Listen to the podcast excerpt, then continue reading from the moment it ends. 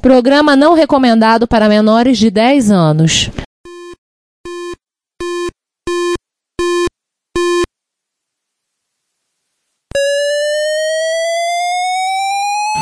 ZX81, Dragon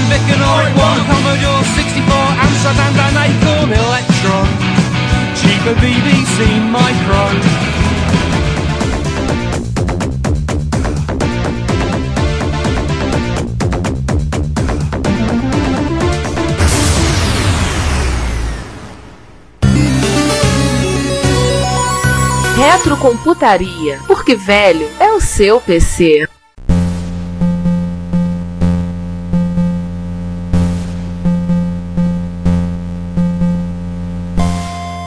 In nomine Applius et Commodori et Radius Shacus. 1977 foi marcado pelo lançamento de três computadores, todos vendidos pré-montados, de tamanho reduzido e voltados para o público geral. A revista Byte os classificou como a trindade de 77 dos computadores pessoais. E esta é a série do Retrocomputaria sobre esses sujeitos. Porque quem gosta de maçã irá gostar de todas. E porque, velho, é este iPhone que acabou de quebrar a tela. Bom dia, boa tarde, boa noite. Este é o episódio 77 do Retrocomputaria e no episódio 77 vamos começar a falar de 77. Ela de 3, né? Isso. É, lá dos idos de 2010, começamos o podcast lá justamente planejando que o episódio 77 caísse na grande efeméride do ano de 77. Foi tudo planejado, é uma grande conspiração. Hum. Sim, sim, voltamos no tempo e mandamos a cartinha avisando exatamente que quando começar o podcast, quando fazer o episódio 77. Mas, voltando aí, só para vocês entenderem um pouquinho, esse episódio aqui ele vai ter uma dinâmica um pouco diferente, até porque a gente já falou aos montes de Apple, Apple II, Jobs, Woz, um monte de outras vezes, foram citados diversas vezes esse podcast, então, assim, a gente resolveu, neste caso específico, porque não ficarmos repetitivos, somos picaretas, porém não somos repetitivos, lembre-se disso. Aham, Cláudia, senta lá preferimos acrescentar um pouco de informação, uma coisa mais inédita, coisas que não falamos anteriormente. E se você tiver interesse em ouvir e saber um pouco mais sobre Apple, né, nós temos o episódio 26, que é o dossiê Apple II, o episódio 27, o bom, o mal e o clone, o episódio 30, os anos incríveis, o 53, os ficheiros secretos, 68, update time, 70, quase portais, 74, o Atif, Apple e Atari e outros tantos, e se vocês quiserem curtir o episódio 69 sobre sexo. Mas... E acabou que não nos apresentamos, né? Pois ah, é. claro. Não, essa foi a introdução introdutória para todo mundo entender que esse episódio é um pouquinho diferente. Mas estamos cá nós nessa mesa de formato triangular lisérgica, porque estamos na década de 70, né? Oi, oi. Eu aqui, Giovanni Nunes, e quem mais aí? Bom dia, boa tarde, boa noite. Eu sou César Cardoso. E eu, Juan Carlos Castro, o padre que começou a homilia. Homi quem? What? Ah. então vamos lá, voltando assim, já falamos, né? Santíssima Trindade, 77. Temos agora uma dinâmica um pouquinho diferente. Nós vamos falar agora de pessoas. Vivemos falando de computadores, vamos falar de pessoas agora. E vamos começar falando de uma pessoa que a gente quase nunca fala e que quase não está na mídia. E não é o Jack Trema. Não, claro que não. Steve Jobs, Hair, Apple, único no Mercado Livre, único no eBay primeiro dos dois Steves, ex-empregado da Atari, o renegado da raça humana, já vamos explicar isso, amado por uns, odiado por outros, o sujeito responsável pelo gabinete plástico em de computador do Apple II, das vendas, do marketing e por manter a equipe motivada. Isso aí, gente, vamos trabalhar 19 horas de serviço. Pô, eu, o outro Steve, né? Steve Wozniak, ou Wozniak, depende de que canto da, Polônia você venha, também conhecido como Woz, engenheiro da amada e adorada Latar no Salve Salve HP, pelo menos pra ele. A parte técnica da dupla, né? Criador do Apple I, do Apple II, coautor da fonte de alimentação e também responsável pelo Integer Basic e o S-Disk. S-Disk não, ele não fez nada com a cartão SD. A Disk 2 e tantas outras traquitanas. E quem é o terceiro Beatle, César? Ah, Ron Wayne, que não é o tio do jovem Bruce. Ele era um Field Service Engineer, que é basicamente o cara que mantém o equipamento funcionando no cliente. Ele era também empregado da Atari e que topou dar uma força na broderagem para os Steves na fundação da Apple em troca de 10% participação à empresa. Pouco tempo depois desistiu da sociedade e vendeu sua parte de volta por 800 dólares. Putz!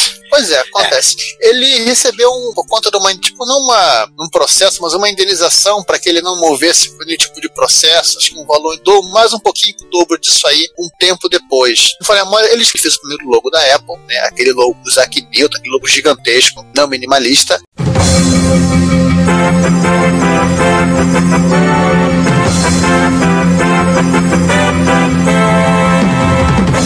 Atenção, atenção, esta é uma inserção de áudio do editor. Bem, já que ninguém lembrou de falar, eu vou falar. Você sabe por que, que o logo da Apple é aquela maçã mordida e inicialmente ela vinha com as cores do arco-íris? Bem, a maçã mordida é uma homenagem ao Alan Turing. Vocês já devem ter ouvido falar, pioneiro da computação que se matou nos anos de 1950 mordendo uma maçã no qual ele mesmo injetou cianureto. Sabe-se que Turing era homossexual e ele cometeu suicídio para abreviar a dor gerada pela perseguição que sofria. Naquela época, na Inglaterra, ser homossexual era crime, sendo obrigado a tomar uma medicação forte para inibir a sua sexualidade. E por que as cores do arco-íris? As cores do arco-íris eram uma homenagem ao movimento homossexual, no qual um dos seus símbolos é o arco-íris com a ordem invertida das cores. Entendeu? Fim da sessão de áudio. Segue o episódio. Ele fez, acho que, o contrato social, o contrato da Apple e outra, outras coisas também. Nesse início de vamos fazer uma empresa. Vamos, como a gente faz, né? Aliás, por falar em empresa, né, vamos relembrar. É, foi uma efeméride recente, né? Exatamente. A Apple Computer foi fundada em 1 de abril de 76 com o propósito de vender o Apple I. Só isso. Só isso. Ah, tanto aqui para vender Apple I. O dinheiro que eles levantaram para fazer o Apple I surgiu a partir da venda de uma Kombi e de uma calculadora da HP.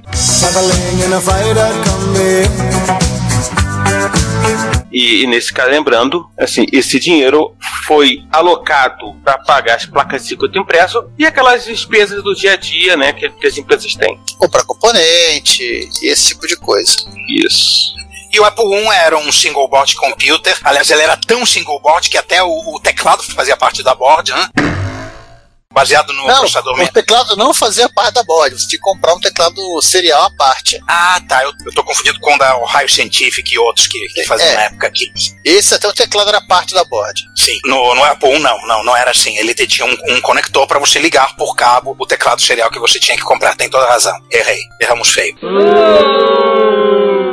É, e uma TV. Sim, uma TV. Processador 6502 da MOS Technologies, 4 KB de RAM, modo de vídeo de 40 por 24 para ser ligado na TV, era preto e branco, tá? Ele não era colorido que nem o Apple II. E somente modo texto. Então é o seguinte: todo o resto, até o do gabinete, acho que até a fonte de força, era com você. É, Você nota isso nos leilões de eBay da vida. De vez em quando ele- o Apple I aparece nas notícias e você vê um, um- ou, ou uma placa toda nua ou um gabinete todo troncho, manual, feito de madeira. e Tudo isso são, são coisas feitas pelos clientes, né? Que você só tinha a placa. É- era como se não existisse gabinete de PC e as pessoas usassem a placa-mãe jogada em cima da mesa com um teclado ligado e um monitor ligado. É, Era a maneira é, das coisas é. serem época. É assim. Ou é- seja, ou seja, ba- basicamente isso como todos os usuários, como o computador fosse uma empresa de montagem e manutenção de micros. E que você testa o micro, é, você testa a placa-mãe solto em cima da mesa, você sai plugando tudo ali e vai embora. É, basicamente o mundo da microinformática na época era uma gambiarrocracia. Ai! Sim. É, pra quem quiser ter uma, uma visão dessa, você compra o computador e se vira com o gabinete, pensem hoje em dia no Raspberry Pi. Mas aí voltando com esse papo aqui,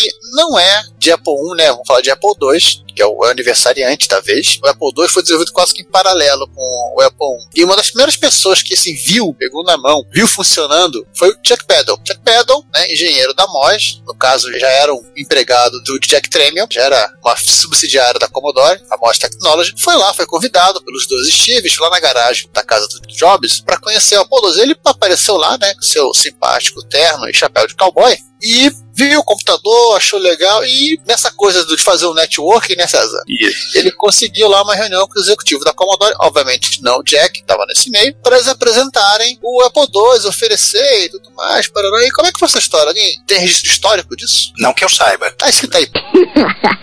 De qualquer maneira, esse é o momento em que o ato vigia é, viu o universo divergir, né? No Sim. nosso universo, ele disse: não, vamos fazer o nosso próprio computador, e a Apple teve que se virar sozinha, coitada. É, o Steve chegou lá, ele se ofereceu, tava facinho, ofereceu o Apple II, ofereceu a si próprio e ofereceu o Oz, né? O Oz, inclusive, na biografia, ele fala que ele não gostou de como o Jobs começou a falar "Ah, o troço, né? Que aqui você pode ser de vocês por uma centena, uma milhar de centena de dólares, só que o Jobs, o Oz ficou achando que o que ele tava fazendo era vendendo o projeto deles, assim, de repente ele foi, e nossos empregos. Ele deu aquela pausa dramática pra ver se divergia o espaço-tempo, mas não rolou. Aí nesse meio tempo, já que a Commodore não se interessou, já que pô, o pessoal da Commodore ia fazer seu próprio computador, aí nós vamos falar dele em algum episódio do futuro, próximo, e o Jobs ele começou a procurar e consultar outros sujeitos. Que, é, se você conhece alguém que tenha dinheiro sobrando aí, queira gastar em fazer um computador, né? Esse tipo de coisa. E ele foi também, aproveitou para conversar com o Al Walker, que era da Atari, era um dos sócios. Ai meu Deus, esqueci o nome do moço.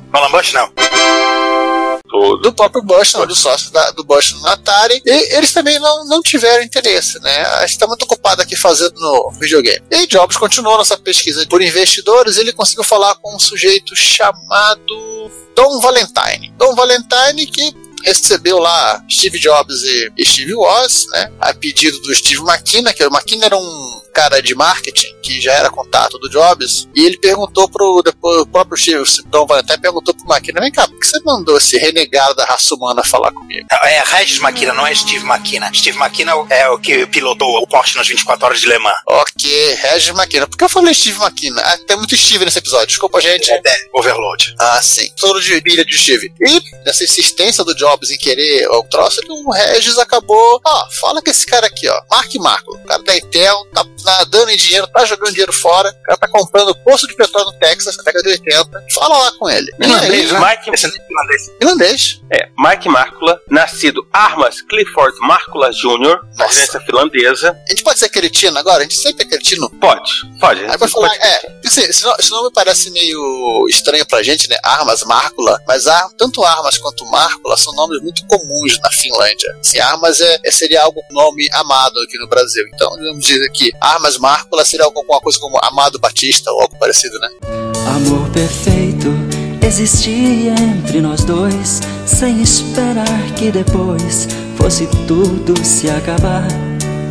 Mas enfim, o que nos interessa é o seguinte: Mike Markula fez fortuna com opções, né? de- com- ou seja, poder converter as opções dele em ações, quando foi gerente de marketing da, da Fairchild e da Intel. E se aposentou aos 32 anos. Para que realmente aqueles que se locupletam da Previdência não se locupletem mais, não se aposentem com menos de 50 anos, não sejam vagabundos num país de pobres e miseráveis. É, né? O Marco ele foi uma indicação. Ele foi indicado pelo Jobs, pelo próprio Regis também. Regis McKenna era um cara de marketing, ele cuidava do marketing da Intel, de outras empresas. Na época ele estava meio começando, mas era um, carinha Washington Oliveto da vida, né? Em início de carreira, ou algo parecido. Alô,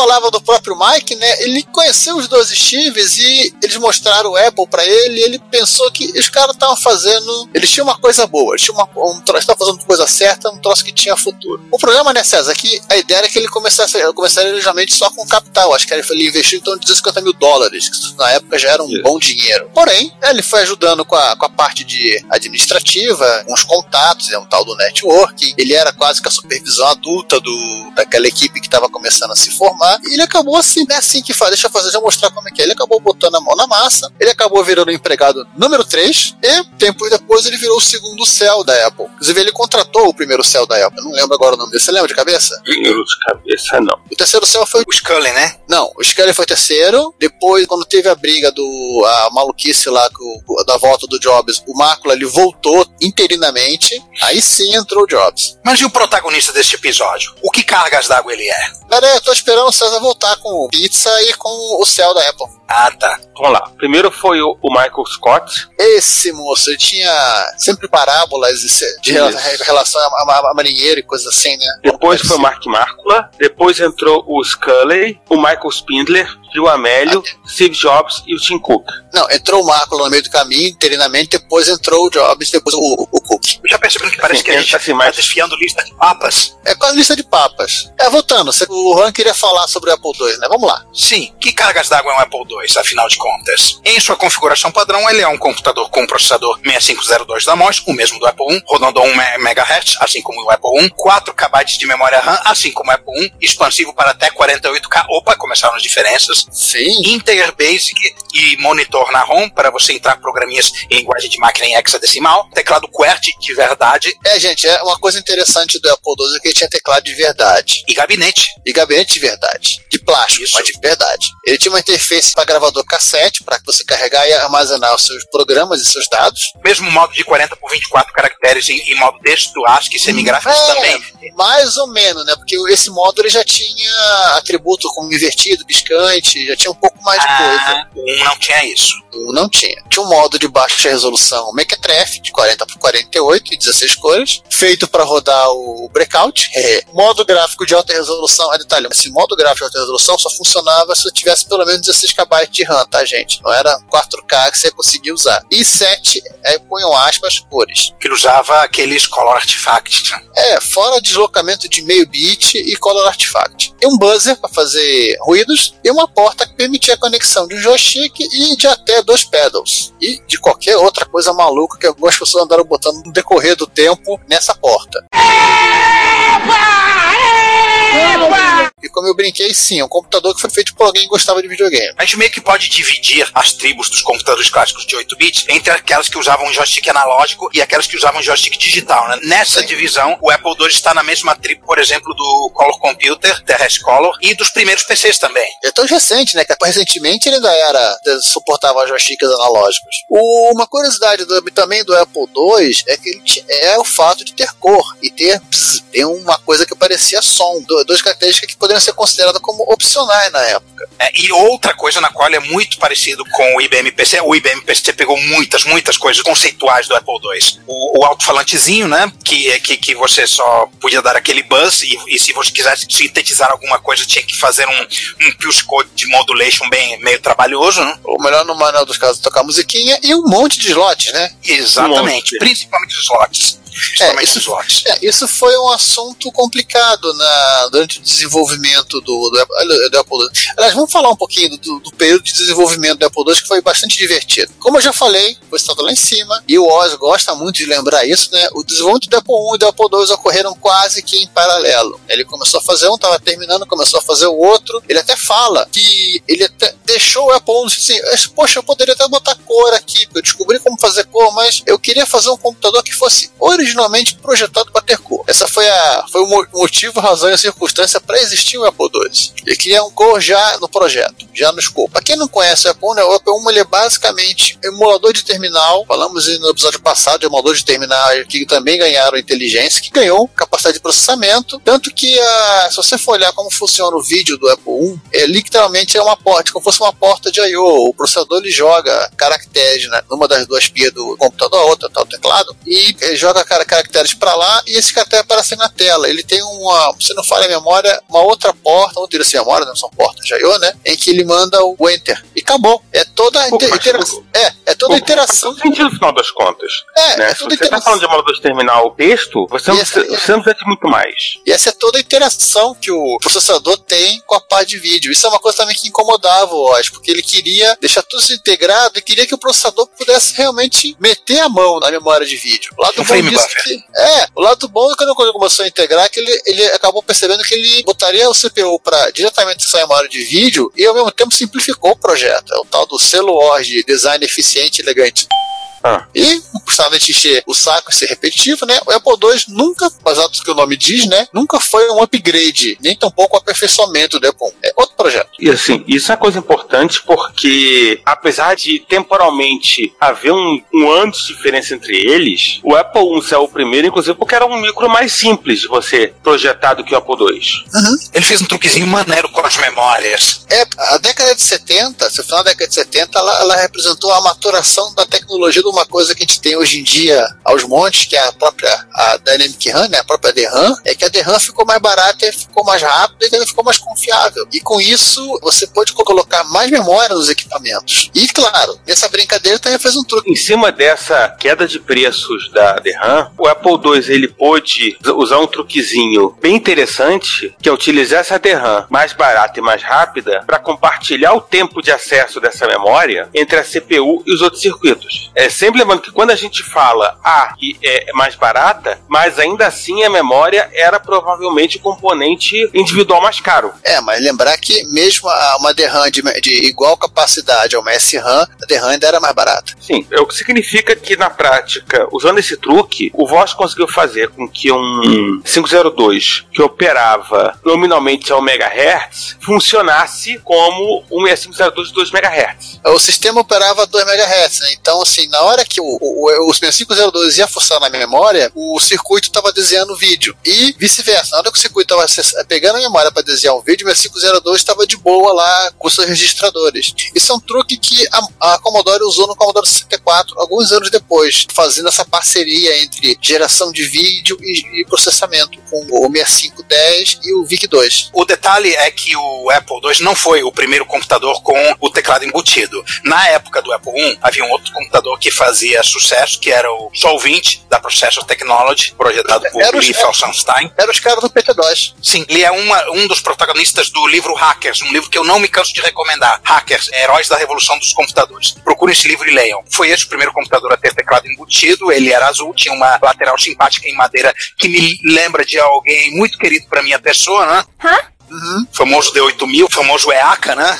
TRS 80 Model 1. Só que esse aqui era Z80, mas não era TRS, né? Ele era CPM. Essa máquina- ele usava é. 80, 80 ou Z80. que ele usava 80, 80. Essa máquina tem uma, uma história curiosa. Eu- ela originalmente ela seria um terminal. Originalmente o pessoal achou muito legal, já que é o seguinte, você vai ter que ter um teclado. Então por que a gente não põe o teclado no gabinete? Porque essa era a época que os computadores eram no estilo do Altair, do Insight 8080, aqueles caixotes, né? Luzinha. Os caras pensavam, vamos pôr um teclado. O cara vai ter que comprar teclado mesmo. Que compra da gente. E essa máquina, como eu falei, ela, ela- foi projetada para ser um terminal. Então os caras começaram a botar tanta coisa. O Lee Fazestar no projeto, começou a botar tanta coisa. E eles ficaram ficar preocupados. Porque eu não, esqueço, não consigo lembrar o nome da revista agora, que era onde ficava o Sol que deu origem ao nome dessa máquina, que era um cara que era amigo do cara da MITS. Eles super preocupados, nossa, estamos fazendo um concorrente pro Altair e começaram a ficar preocupados. Numa reunião com esse sujeito, o cara perguntou: vem cá, já entendi. Que, que falta pra vocês botarem nesse, terminal para ele virar um computador de verdade? Os caras assim, a gente pode fazer um computador? Podem, sem problema. Podemos botar seu nome? Podem. E assim surgiu o tal do Sol 20, né? Aliás, essas duas fotos que eu botei, alguém vai ter que dar um jeito de colocar no post. Elas são muito interessantes, né? O monitor é igual. Porque, Se não fosse tão antigo, eu diria que era a TV do Expert. Ela é menorzinha. na verdade, o monitor é igual e o drive de disquete colocados Do à, lado. à esque- à esquerda no Sol 20 e à direita no Apple II, eu acho que, a- que ajuda visualmente você ter uma ideia do tamanho do computador. Sim. O tamanho do. Especialmente o tamanho do teclado do Apple II em relação ao Sol 20. Porque o Apple II não tinha o teclado numérico separado. O Sol 20 tinha. É, o Apple II só tinha o teclado numérico Cadê separado. Só tinha o teclado numérico separado, separado. Um pouco mais de desenvolvimento, né? Já que estamos em 76, Ainda em 76, o Jobs e o Oz, eles, eles contam, o Oz ele conta no livro Oz, que eles levaram um protótipo do Apple II para passear até Atlantic City, eles não foram levar o computador para jogar no cassino, para participar da PC 76, um evento, aquela pequena microfauna de fabricante de rádio e software que despontava na época, e cada um levou um protótipo no colo durante o voo. Eles não ligaram a máquina, não demonstraram a máquina no stand, eles ficaram na deles. O Oz, ele queria, eu tava morrendo de curiosidade de saber como é que funcionaria o circuito de geração de vídeo do Apple II em outro dispositivo de vídeo. E como tinha um cara lá que tinha um projetor de vídeo, assim, vamos ler aqui nessa época, né, o tal do telão do auditório, pediram pro cara, a gente pode ligar aqui rapidinho só pra ver como vai ficar, não sei o que lá. O cara foi bastante simpático, ajudou e mostraram lá, mostraram ah, o computador e o cara que se não era um técnico, não era um cara dessa área, ele falou e, e tinha visto todos os computadores que foram apresentados naquele dia no evento, falou, olha, de todos os computadores que eu vi hoje, esse aí seria o único que eu compraria. Ou seja, a tal da cor. Acho que a gente tem que voltar a essa questão da cor, que ela é muito importante. Mas em- até no próximo caso, vou falar agora, é um caso clássico, mas é sempre bom lembrar que no final das contas o objetivo do Apple II foi um, exclusivamente um e somente um, rodar blackout. Rodar breakout.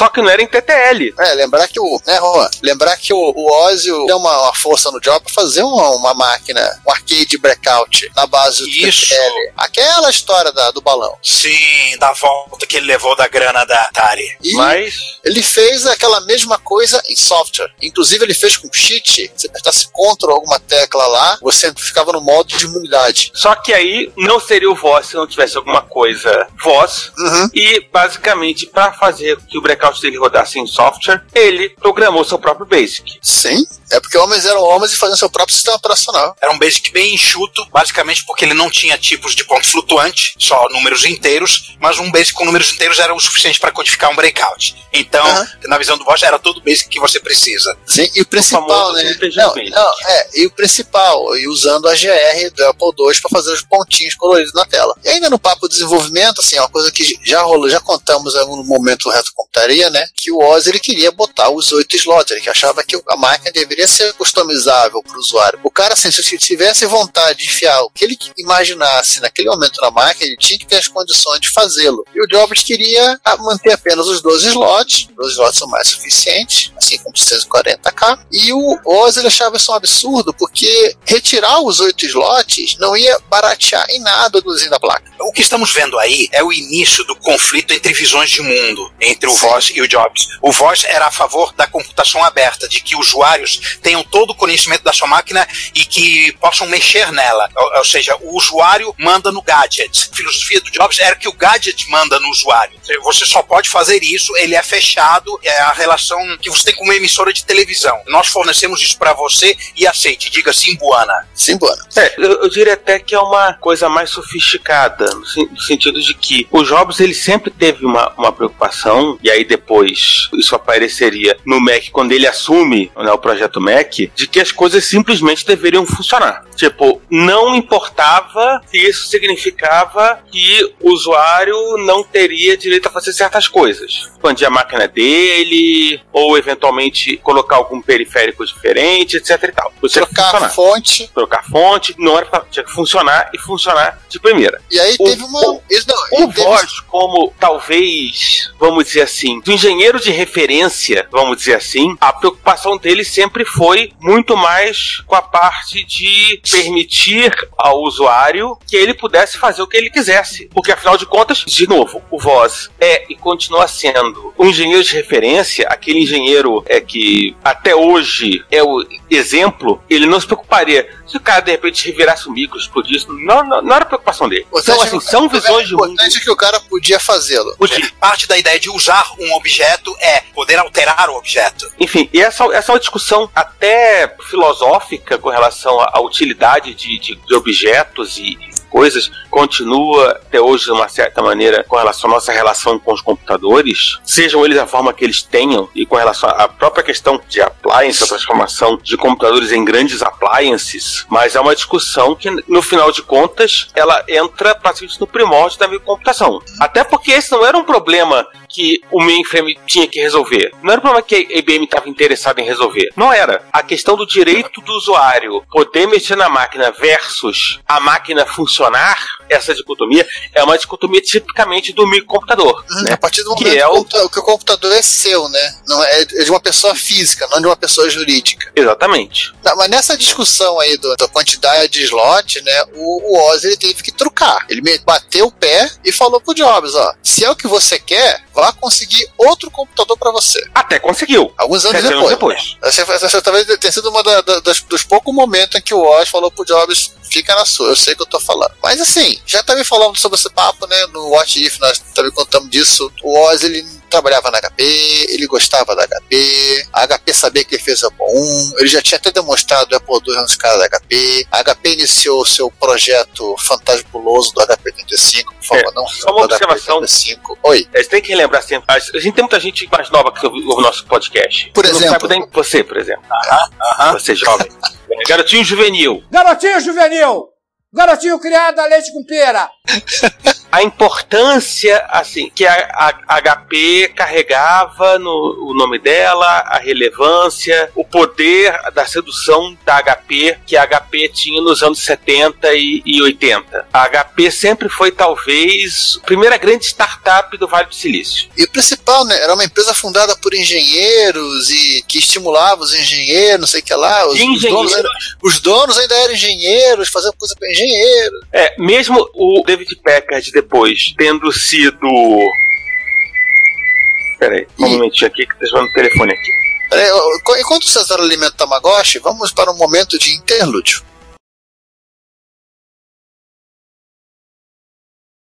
Vocês acabaram de ouvir Marcel Massot cantando Assoviando no Vento. E seguiremos com 4 minutos e não sei quantos segundos de John Cage.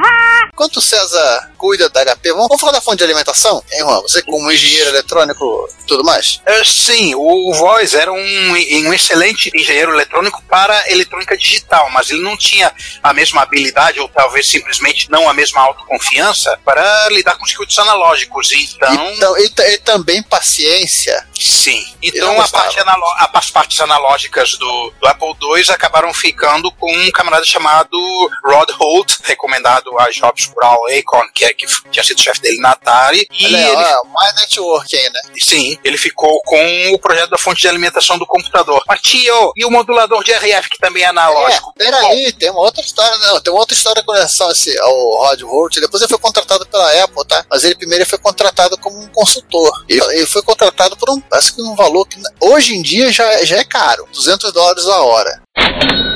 Ui, ui. Quero ganhar, ganhar um, um salário hora desses. Então, eu quero. Aí depois ele foi, contratado, ele depois acabou sendo contratado como efetivado dentro da Apple. O, o lance do que assim, o Jobs realmente queria botar um módulo de RF na Apple II, ó, porque tinha que ligar na televisão, porque faz sentido. Se eu quero uma coisa. Todo computador da época ligava na televisão. É, vamos lembrar isso. O Apple II não tem modulador de RF. Os clones tiveram, mas o Apple II não. Curioso isso, né? Por que, que não tem? O Jobs queria pôr, né? Porque é uma coisa normal, as pessoas têm televisão em casa, elas vão querer ligar o computador na televisão. Só que assim, isso significava, se for lembrar lá nos arquivos, se for lembrar nos ficheiros secretos, nós estamos sobre isso. Foi no ficheiro secreto, acho que foi que a gente fala da FCC e da regulamentação da FCC. Ah, o, sim. O Rod Holt ele falou o seguinte pro Jobs: olha, e a gente ficar apanhando com a FCC, infelizmente, né? Porque depois a FCC piorou ainda mais a, a regulamentação. Com essa coisa de interferência. É, com essa referência, essas coisas de, de fazer um módulo de RF, colocar na máquina. Vamos fazer o seguinte: deixa de boa, tranquilo, deixa a máquina sem módulo de RF, deixa o projeto aberto para quem quiser. E assim, as pessoas vão fazer um. vão desenhar um modulador de RF para conectar no, no Apple II. Tinha os montes. Só que tem um detalhe: esse problema não vai ser da Apple, vai ser dos caras que fizerem isso. Eles que vão ter que se virar com a FCC, não você. E se começar a aparecer modulador Xing Ling sem passar pela FCC, nossa, que coisa triste, estamos chocados com isso. Pois é, e assim, isso é legal que era uma, era uma placa, né? Ela puxava alguns sinais da barramento da máquina e um fiozinho que você tinha ligado disponível na placa-mãe. Eu cheguei a ver o módulo de RF de Apple II. Ele não era ligado na saída de vídeo composto, não? Não, lá era dentro? interno, era. Era um Ah. slot. Dali saiu o cabinho. Eu tô pensando, porque eu me lembrei do TI-99 4A, que o micro mesmo console tem a saída que é de vídeo composto, naquele DIN 5. E Aham. você tem aquele modulador trojobão que você pode ou não ligar na, na saída de vídeo composto. Então eu imaginei que fosse algo Não, não, semelhante. é uma, é uma não é? placa. A Unitron fazia uma, uma placa dessa PAL-M, que tinha uma imagem horrorosa. A imagem de RF do, daquele modulador da Texas é impressionante, tem rigorosamente a mesma qualidade do vídeo composto. RF, canal 3, inacreditável. Acho que eu nunca liguei o meu em RF, eu liguei direto em vídeo composto. Então, enquanto o César ainda tá perdido alimentando seu Tamagotchi, ou sua, sua, sua criação de Tamagotchi, a gente continua aqui a falar do gabinete do Apple II. A ideia do Jobs é que o gabinete tivesse a cara de algum produto, de um, de um appliance, de um eletrodoméstico, de algo parecido. Porque na época, computador era um caixote. Tá de volta, César? Voltei. Bem. Nós falamos do módulo de RF e falamos Hum. da fonte de alimentação. Agora você pode, já que você voltou do Tamagotchi, você pode falar da relação do Oz com o HP e aquilo que o Jobs fez. Aí vem aquele detalhe, né? Apesar da, da HP saber que o Oz tinha feito Apple I, da HP ter recebido uma demonstração do próprio Oz, do Apple II em funcionamento lá, ao vivo e a cores, e deles estarem projetando o seu próprio microcomputador, no caso do HP 85, mas por favor, gente, não riam do HP 85, e terem chamado gente que o Oz conhecia para trabalhar na equipe e não ele. Ele queria muito participar desse projeto, mas ele, mesmo assim, ele não queria sair da HP. Ou seja, o desenvolvimento do Apple II estava rolando, né, César? Estava rolando lá, estava esse negócio, estão fazendo isso, montando as coisas, e o, e o Oz cada dia assim, não conseguindo se dissociar desse trabalho dele de HPzista. É, e aí tem uma parênteses. Pra muita gente que ouve nosso podcast que tem um pouquinho menos de idade, né, Giovanni? Eu, Garotinho eu? juvenil tipo você, É mesmo, é? né, da, da relevância e da importância e do que significava HP nos anos 70 e 80. HP, além de ser basicamente o primeiro grande startup do Vale do Silício, a famosa história da criação da HP na garagem do David Packard, a HP sempre foi uma empresa de engenheiros para engenheiros vendendo produtos que interessavam De aos engenheiros. E mesmo o David Packard tendo uma passagem por ser vice-ministro da defesa dos Estados Unidos, Uau! entre 69 e, e 71, mas, assim, os dois, o, tanto o Bill Hewlett como o David Packard, garantiam de que a HP era uma empresa de engenheiro para engenheiro, fazendo coisa que interessava os engenheiros. E isso era, a HP dos anos 70 e 80 era um nirvana, e para um engenheiro de raiz, como era o Voz, era o local onde ele deveria estar. Deixa eu dar um pequeno testemunho pessoal. Vai lá. Eu fiz eh, engenharia eletrônica do IME e posso lhe dizer que o lugar dava até o teto de equipamentos de medida, e de testes e de não sei mais o que da HP. Acho que tinha mais, mais coisas da HP do- nos laboratórios do que de qualquer outro fabricante somado, com folga. E aí aquela história. O Voz não queria sair da HP porque a HP era o lugar onde ele deveria estar. Tava com isso na cabeça. Mesmo negligenciado é o lugar que ele deveria estar. Bom, ele falou pro Jobs que ele não ia sair da HP, o Jobs ficou desesperado. A ideia dele era que ele projetaria computadores por hobby. Não, não, eu vou continuar trabalhando lá, mas vou fazer computadores por hobby. Aham. Aham, Cláudia, senta lá. Ele conta, inclusive, que ele foi falar pro Marco. Não, Marco, chegou pro Marco e falou: Olha, eu não- vou sair da HP. O Marco apenas respondeu: Tá bom. Só que na verdade é o seguinte: o Jobs ele acabou entrando em pânico com isso, né? Ele assim, ele começou a ligar pro, pros familiares, pros amigos do Oscar. Cara, o cara não quer sair, o cara não quer continuar aqui na Apple, o cara quer continuar na HP, o cara é louco, o cara tá maluco, o cara tá fumado, o cara tá maconhado, o cara tá tudo cheirado lá. Liga pra lá, manda o cara, me ajudem a convencê-lo a, a sair da HP e, trabalhar na- com a gente na Apple. Só que isso não adiantou, e tem uma hora que o Jobs entrou em pânico. Literalmente. O Oz ele bateu o pé, não vou sair. Isso é outubro de 76, ou seja, o Apple II estava quase entrando no forno. Aí o Jobs, louco, começou a chorar, começou a chamar todas as pessoas que estavam no escritório que era a Apple naquela época. Gente, por favor, chama aqui, vamos conver- ajude a conversar e nesse, converse com o Oz, assim, olha, fala pra ele, ele não quer, ele não quer sair. Aquela coisa, né? Aquela momento comoção, momento. Só faltou trazer aqueles, aqueles carros de telemensagem, né, César? Exatamente. Só faltou isso. O resto, O resto foi um programa do Ratinho, literalmente, pra convencer o Programa do Ratinho. cara a sair. E acabou saindo da HP, vamos ser sinceros. Outubro de 76, considerando o inverno, porque aqui na Califórnia não é tão rigoroso assim, mas considerando a, a pausa do final de ano, né? E considerando que a máquina foi lançada em junho, os caras tinham seis meses pra terminar tudo. Exatamente nessa época, uma parte totalmente off-topic, é o clímax do filme Rush, quando o Nick Lauda estava perdendo o título para James Hunt no Grande Prêmio do Japão. Continua. Oh, Retrocomputaria. Vale por um bifinho. Se você quiser enviar um comentário, crítico, construtivo, elogio ou contribuir com as erratas desse episódio, não hesite. Faça! Nosso Twitter é retrocomputaria, nosso e-mail é retrocomputaria.gmail.com e nossa fanpage é facebook.com retrocomputaria. Ou deixe seu comentário no post desse episódio em www.retrocomputaria.com.br. Como sempre dizemos, seu comentário é nosso salário. Caso você prefira, é possível nos encontrar em diretórios de podcast, onde você pode acessar a partir de um aplicativo no celular, seja ele Android, iOS ou Windows Phone. Nós estamos presentes no iTunes, no TuneIn, no Stitcher, no Pocket Cast e em vários outros diretórios, todos eles a um toque de distância. Muito obrigado e até o próximo podcast.